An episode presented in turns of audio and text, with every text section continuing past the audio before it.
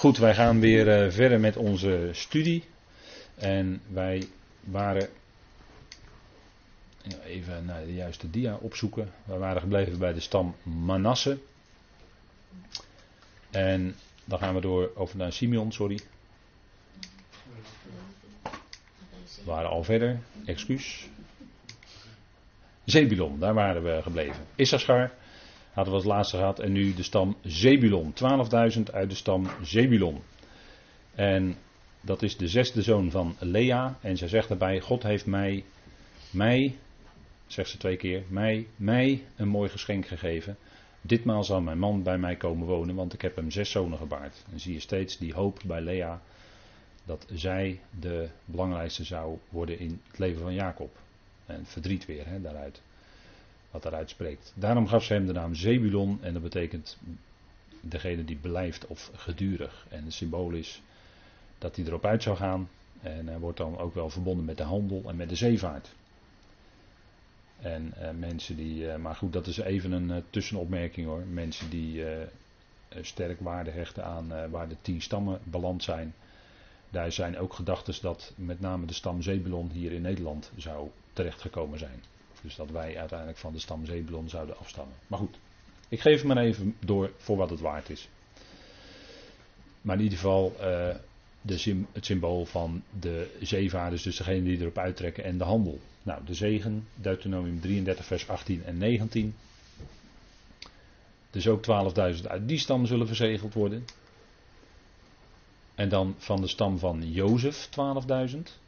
Dat is toch wel bijzonder, want eigenlijk worden meestal de stammen uh, Manasse en Ephraim genoemd. He, uh, Ephraim was natuurlijk een van de zonen van Jozef. De tweede, dus die kreeg het eerste geboorterecht. Ik zeg eigenlijk dus, hè, want de tweede krijgt meestal in die familie het eerste geboorterecht. De tweede, de tweede letterlijk geborene. En bij Jozef was het ook zo. Jacob kruiste zijn handen toen hij ze zegende, die zonen. En zo kwam zijn rechterhand op het hoofd van Ephraim, weet u nog wel. En die kreeg dan de zegen van het eerstgeboorterecht. En het eerstgeboorterecht is, betekent dat je dubbel krijgt. Hè? Vandaar ook Ephraim, dubbele vrucht, betekent zijn naam. Maar Jozef was de vader. En dan wordt er bij zijn geboorte gezegd, bij Jozef zelf, God heeft mijn schande weggenomen, dat zei Rachel. Hij was de eerste zoon van Rachel. En ze gaf hem de naam Jozef en zei, mogen JW mij nog een zoon geven, oftewel toevoegen. Dat betekent de naam Jozef ook, hij zal toevoegen. De jot aan het begin van die naam kan dan duiden op de toekomende tijd. Hij zal toevoegen. En dat is ook wat je ziet bij Jozef. Hè. Jozef. Als we denken aan Jozef in Egypte, die onderkoning wordt, dan mocht hij ook voor zijn volk nogal wat graan toevoegen. Hè. Ze kwamen naar hem toe, ze haalden daar het graan. En hij voegde soms ook nog een, wat was het, een gouden of een zilveren beker. In hè? Een gouden of een zilveren beker. Voegde hij toe, een zilveren. Een zilveren beker. Voegde hij toe in die zak met graan. Hè? Dus hij voegde ook nog iets toe met een bepaalde bedoeling. En dat zien we eigenlijk steeds als er ergens een Jozef tevoorschijn komt, om het zo maar te zeggen. Dan wordt er iets toegevoegd. Hè? Bijvoorbeeld ook bij, uh, we hadden het net over die elf apostelen. Uh, er was ook iemand die kwam daarbij, en die, dat was ook een Jozef, hè? die speelde daar heel even een rol. Maar die verdween ook weer snel van het toneel, om het zo maar te zeggen. Dat gebeurt ook steeds bij Jozef. Jozef in de schrift komt, heel even komt de Jozef naar voren en dan verdwijnt hij ook weer heel snel van de bladzijde van de schrift. Dat is ook vaak een, een kenmerk van een Jozef, hè? maar het is degene die toevoegt. Jozef is heel even aanwezig en er wordt een twaalfde apostel toegevoegd. En wat denkt u van Jozef en Maria? Daar werd de Heer geboren. De redder van de wereld. Het licht van de wereld. Dat is nogal een toevoeging. Enorm. Nou, en zo kun je allerlei voorbeelden noemen hè, van Jozefs in de schrift. Hij zal toevoegen, hè, Jozef een prachtig type van onze Heer. Van, van Jozef in de schrift, Genesis, uh, in al die hoofdstukken van Genesis, daar wordt eigenlijk geen enkele zonde van beschreven. Hij was wel een zondaar, maar er wordt geen enkele zonde van hem beschreven. Had een volkomen, zoals het leven opgetekend is in de schrift, had hij een volkomen vlekkeloos leven. En daarin was hij een prachtig type van onze Heer Jezus Christus, die zonder zonde was. Maar die uiteindelijk tot zonde werd gemaakt. Hij was het lam wat de zonde van de wereld zou wegnemen, zei Johannes. Hè? En dat was ook onder Jozef. En wat geweldig is het dat toen hij gedood was en begraven was, toen was hij in die tuin van Jozef van Arimathea. En werd hij uit de dood opgewekt. En werd degene die dood was, levend toegevoegd, door God uiteraard, door zijn vader. Want vader wekte hem op. dat lied wat zegt ten onrechte, hij stond op door eigen kracht, dat klopt niet hoor. Nee, hij werd uit de doden gewekt door vaders kracht. Door vaders kracht. En door niets anders dan dat. Want hij was dood. Hij kon zichzelf niet uit de dood opwekken. Hij kon niet zomaar spontaan zelf opstaan uit de dood. Dat kon niet. Vader wekte hem op. En dat zegt de schrift ook vele malen. En werd hem leven toegevoegd. En het gebeurde in de tuin van Jozef van Arimathea. dus zowel bij zijn geboorte als bij zijn opstanding was daar een Jozef aanwezig. Heb die dingen, als je op die dingen gaat letten in de schrift, dan, dan zie je een geweldige lijn lopen. Daardoor God eigenlijk een Jozef als geweldig type van, van de Heer Jezus Christus naar voren komt. En, en, en eigenlijk is de Heer natuurlijk, hè, de Heer zelf is eigenlijk de grote Jozef, de ware Jozef zou je kunnen zeggen, die uiteindelijk leven zal toevoegen aan iedereen. Hij zal iedereen leven geven. Hij is de levendmaker. Want evenals in Adam allen sterven, zo zullen ook in Christus allen levend gemaakt worden. En dat zal hij doen. Hij zal levend maken. Hij zal leven toevoegen aan iedereen. Wat geweldig is dat, hè? Die boodschap. Daar raak je nooit op uitgekeken. Dus het is altijd iets wat vreugde in je hart teweeg brengt als je daarover nadenkt. Of als je dat uitspreekt of met anderen daarover hebt. Het is toch een boodschap die vreugde brengt. Genade. Alles wat je. We hebben niets van onszelf. We ontvangen alles van Hem, de grote toevoegen. Genade. Dat is geweldig, die, die naam alleen al. Wat er allemaal in zit. Waar Hij een beeld van is. Wat Hij uitdrukt. Met zijn naam, met zijn leven. Fantastisch. Hij zal toevoegen. En de zegen aan hem wordt ook uitgesproken in Deuteronomium 33. Moet u maar eens nalezen. Dat is geweldig hoor. Dan de stam Benjamin, die wordt eerst genoemd Benoni hè, door Rachel. En het tragische is dat Rachel sterft bij de geboorte van Benjamin, van Benoni. Zij gaf hem, Rachel gaf hem de naam Benoni. Zoon van mijn smarten, betekent dat. Hè? Dat on of oni heeft te maken met smart in het Hebreeuws. Maar zijn vader gaf hem echter de naam Benjamin. En dat is zoon van mijn rechterhand. En die werd veel later geboren. Hè. Vandaar dat als er in een gezin, zoals het dan in de volksmond heet, een nakomertje is, dan wordt hij genoemd de Benjamin hè, van het gezin. Zoon van mijn rechterhand betekent het eigenlijk. Ben is zoon en Jamin betekent rechterhand, heeft te maken met de rechterkant. Tweede zoon van Rachel, dan sterft zij in Efrata. Tragisch, tragische geschiedenis. Maar ze bracht wel Benjamin voort. En Benjamin is altijd ten opzichte van Juda een beeld van het gelovige overblijfsel. Als er Benjamin wordt genoemd, is dat het, is dan net die stam die nog werd toegevoegd aan Benjamin, weet u wel. Want eerst waren er de tien stammen en die ene stam dat was even onzeker bij wie die zou komen, bij Jerobiam of bij Rehabiam eigenlijk was eerst alleen die stam Juda apart gezet. En Benjamin er werd nog even mee geschoven zo. He, 1 Koningen 12, weet u wel. Die geschiedenis. Moet u maar eens nalezen nog.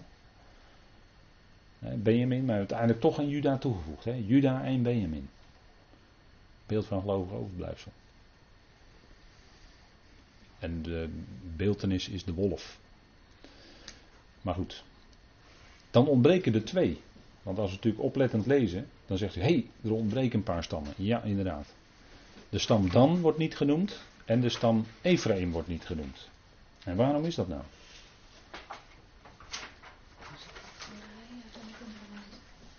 Ja. Ah. hoor hier de antwoorden al komen. Ja, ja. Nou, kijk, er was een wet in Israël. Eh, de wet op de afgoderij, die staat in Deuteronomium 29, wil ik even met u lezen. Deuteronomium 29. En daarom zei ik voor de pauze even nadrukkelijk dat als men bezig gaat in Israël met afgoderij, dan kan het een tijdje doorgaan, dan kan het een tijd doorgaan, maar er komt een moment, er komt een moment dat God dan zegt, nu is het afgelopen. Nu is het hoog opgestapeld. En dat is op basis natuurlijk van wat hij had gezegd. Want hij heeft alles in zijn woord aangegeven. En als Israël zich dan niet aan dat woord houdt, ja.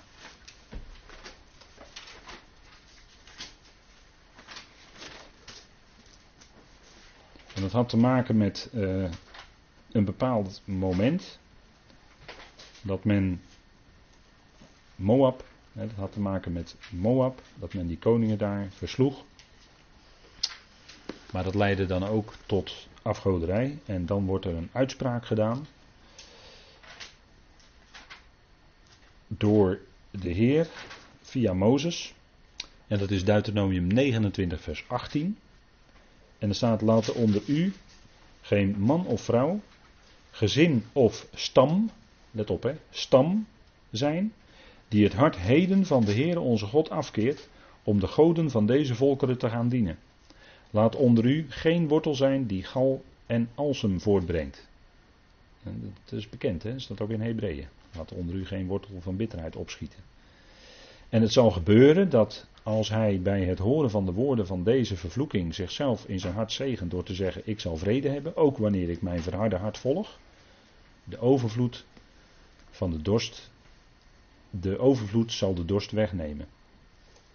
Dat de Heere hem niet zal willen vergeven dan zal de toren van de Heer en van zijn naijver tegen die man ontbranden. En alle vervloekingen die in dit boek geschreven zijn, zullen op hem rusten. De Heer zal zijn naam onder de hemel uitwissen. Daar heeft het, hè? De Heer zal zijn naam onder de hemel uitwissen. Geldt ook voor stammen, hebben we gelezen. Vers 18. Geen man of vrouw, gezin of stam. Gaan we zich toch bezighouden met afgoderij, dan loop je de kans dat je naam wordt gewist. Dat je naam niet vermeld wordt. En dat is hier waarschijnlijk aan de hand in openbaring. Want wat gebeurde er met Dan? En dat vinden wij in de stam Dan. Wat deden die? Dat vinden wij in Richteren 18. Even met elkaar opzoeken. Richteren 18.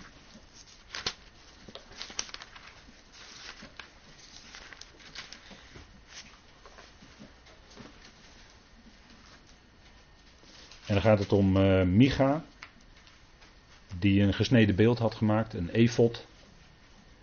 En de Danieten, die um, stam dan betrek, de, de, de, naam dan betekent trouwens richter of uh, rechtzetting. En dan lezen we in Richter 18, vers 29 tot 31.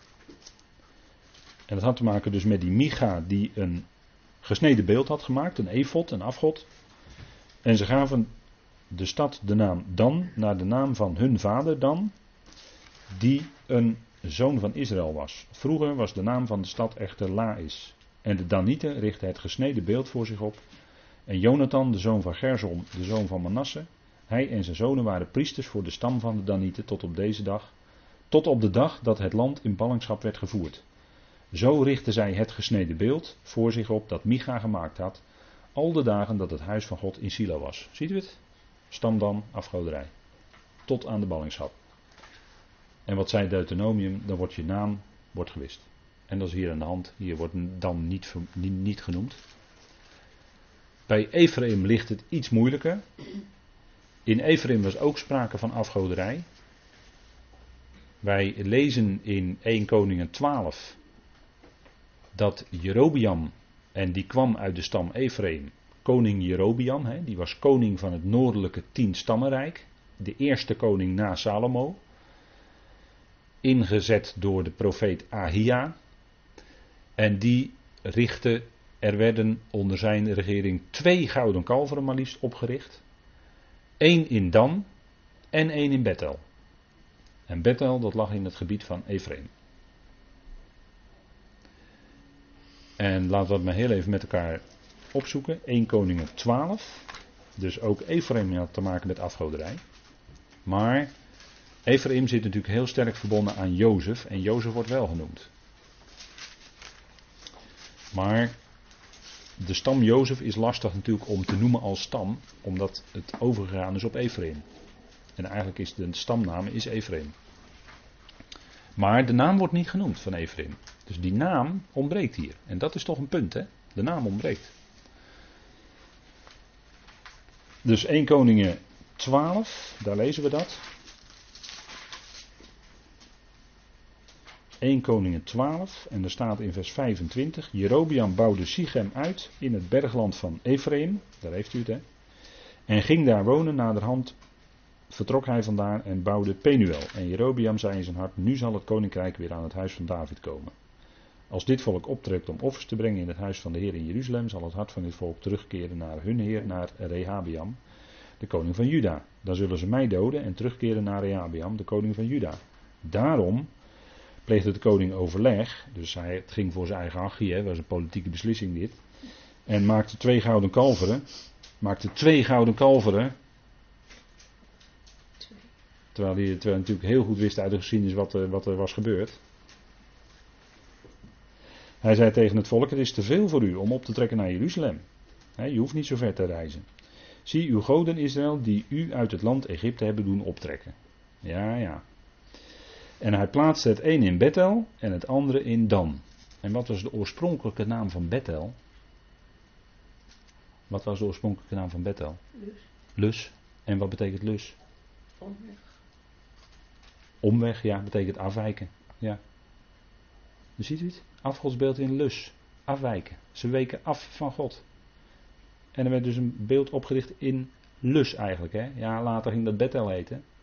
Maar je moet die dingen dan even doorprikken. Hè? En het andere in dan. Dit werd tot zonde, want het volk liep voor het ene uit tot aan, tot aan dan toe. En hij maakte ook een huis op de hoogten, daar hebben we het weer, hè? de hoogten, daar heb je het.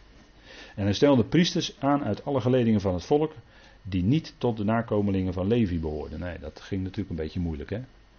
Want die priesters van, van, de, van de orde van Levi, die waren natuurlijk bestemd voor de, voor de uh, tempeldienst.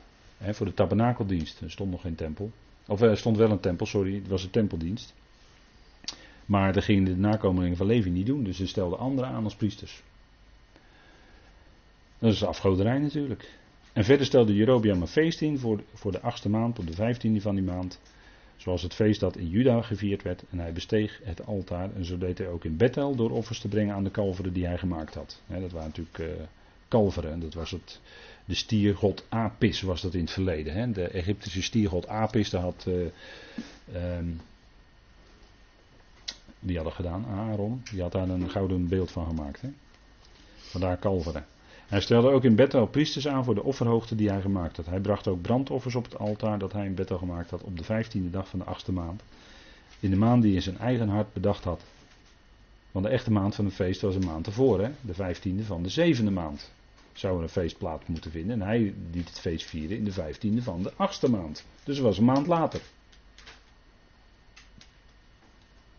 Als ik me niet vergis is dat ook de maand, precies de datum van de, de van Tammuz. Maar dan moet u Ezekiel nog maar eens op naslaan.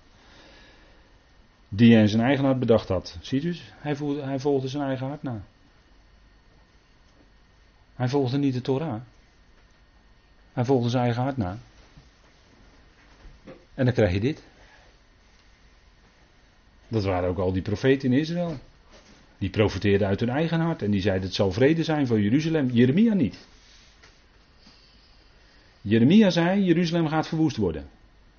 En die werd ook gelijk de gevangenis ingegooid. Dat krijg je dan hè, als profeet. Wordt in zijn eigen vaderland niet geëerd. Nee, je wordt de gevangenis ingegooid. Maar hij spreekt wel het woord van God. Die spreekt wel wat de waarheid is. En zo ging het ook gebeuren. En daar gaat het om. En dan kunnen er 400 of 800 zijn die anders profiteren naar hun eigen hart, of wat de mensen graag willen horen. Hè. Die kietelen het gehoor van de mensen. Vele leraren, sorry, vele profeten. En dat volgt men dan liever, hè, want dat is naar het hart van de mens, dat, is naar dat aait het vlees van de mens enzovoort. Hè, zo. Hè? Maar het geestelijke is wat het, als ware, profeet is, die volgt de Torah. En dan zien we hier dat Jerobiam dat niet deed, hè? En die kwam bij afgoderij terecht. Wat zijn eigen hart had het bedacht. En zo stelde hij voor de Israëlieten een feest in en offerde op het altaar door reukoffers te brengen. Maar voor God was het natuurlijk een gruwel, eigenlijk. Hè? Die twee gouden beelden was voor God eigenlijk een gruwel. Vandaar dat in de toekomst wordt ook de gruwel van de verwoesting, daarom heet het gruwel. De gruwel van de verwoesting wordt opgericht. Dat is voor God een gruwel. Dat is een. Beeld van het beest. Zo gaat het in de eindtijd. Dat zal straks de verplicht opgelegde religie van de eindtijd zijn. En er zal waarschijnlijk iemand in, in een wit gewaad zal daar zijn goedkeuring aan geven.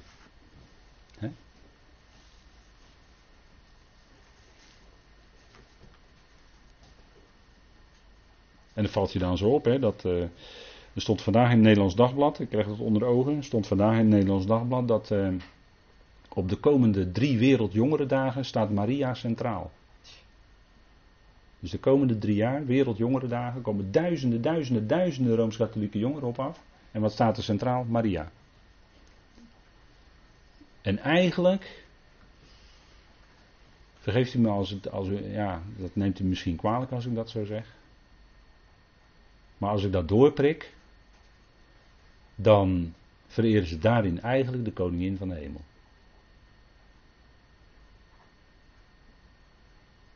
Maar ik vind het opmerkelijk. Laat ik dat woord maar gebruiken. Ik vind het opmerkelijk dat op de komende drie wereldjongerendagen Maria centraal staat. Ik zou toch iets, ja, nou goed, ik hoef er niks aan toe te voegen, u weet dat. Maar de zegen krijgt dan en Ephraim toch, hè, want hier wordt hun naam uitgewist. Nou, we hebben even nagelopen in de schrift wat de achtergrond daarvan kan zijn. Dat geeft de broeder nog in zijn commentaar aan. En ik denk dat het toch wel uh, behoorlijk dichterbij zit. Lijkt mij hoor. Je kan het in ieder geval allemaal wel in de schrift terugvinden, hè, dat die naam gewist wordt. Nou, hier is die naam gewist. Misschien tijdelijk, maar toch hier kenmerkt het moment, de naam is gewist zegen krijgen ze toch in een duizend jaar, leest u maar na, Ezekiel, 18, of Ezekiel 48, pardon. Dan krijgen ze toch een gebied in het land, hè, beide stammen, zowel Dan als Ephraim. Hè, kunt u nazoeken, Ezekiel 48. Dus in de toekomst, in de duizend jaar, hebben ze toch een zegen. En ik heb hier even overzicht van, uh, wie, van wie welke kinderen zijn. Dus even voor, de, voor het overzicht, om het zo maar te zeggen bij Jacob en zie, het was Lea. Weet u wel. En dat is dan de bedrieger bedrogen. persoonsverwisseling.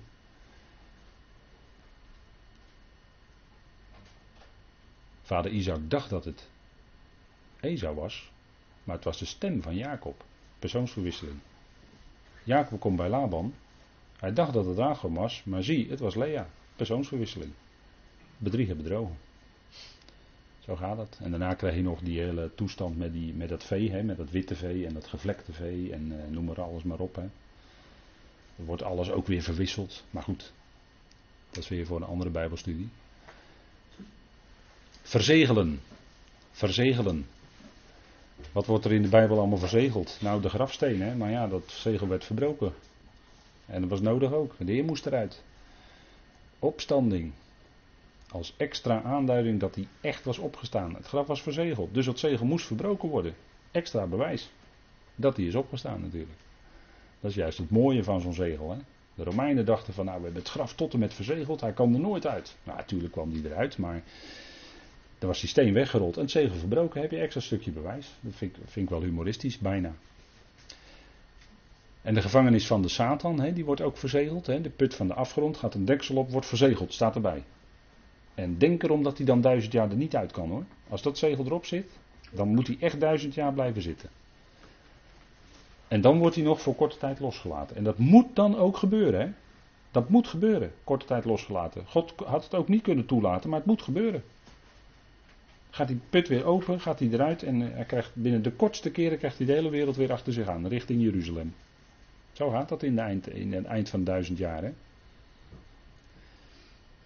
En prachtig is dat wij als leden van het lichaam van Christus verzegeld zijn in Christus met de geest van de belofte, de Heilige, die een waarborg is van onze lotgenieting.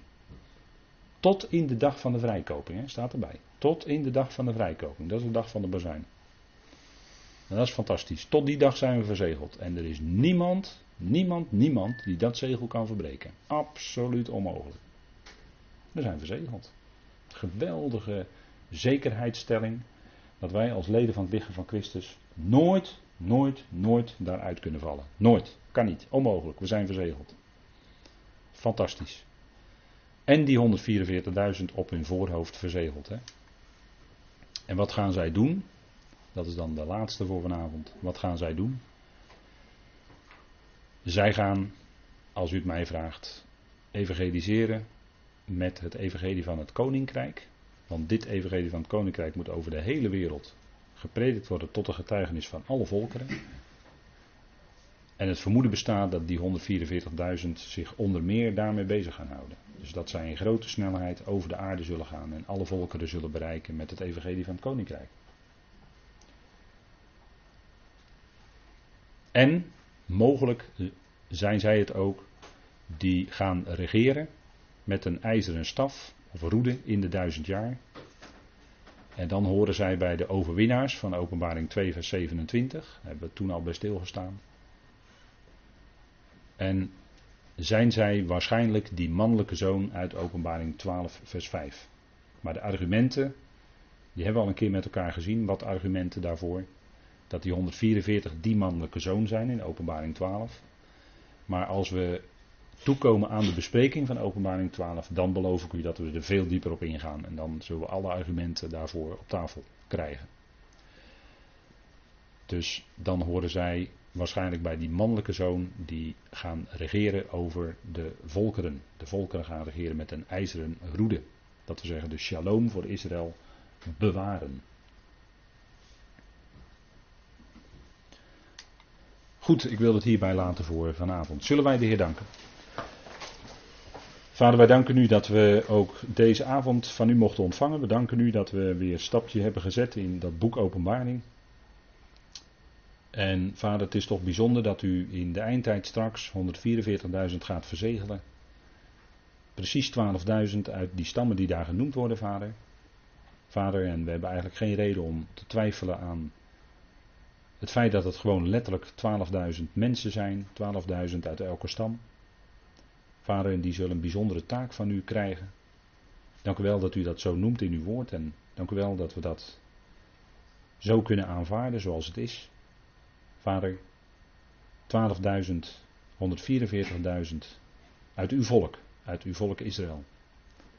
Wat nu voor een deel terug is in het land. Vader, maar we weten dat er nog zoveel moet gebeuren. En we zien aan allerlei ontwikkelingen dat we er zo dichtbij zitten. En we danken u dat we mogen uitzien. Naar die grote dag dat de bazuin klinkt en wij veranderd zullen worden in een oogwenk. En wij u, Heer, mogen ontmoeten in de lucht. Wat zal dat een geweldig moment zijn, Heer. Dank u wel dat we daarna uit mogen zien. En daarna gaan al deze dingen zich ontrollen die in deze boekrol beschreven staan.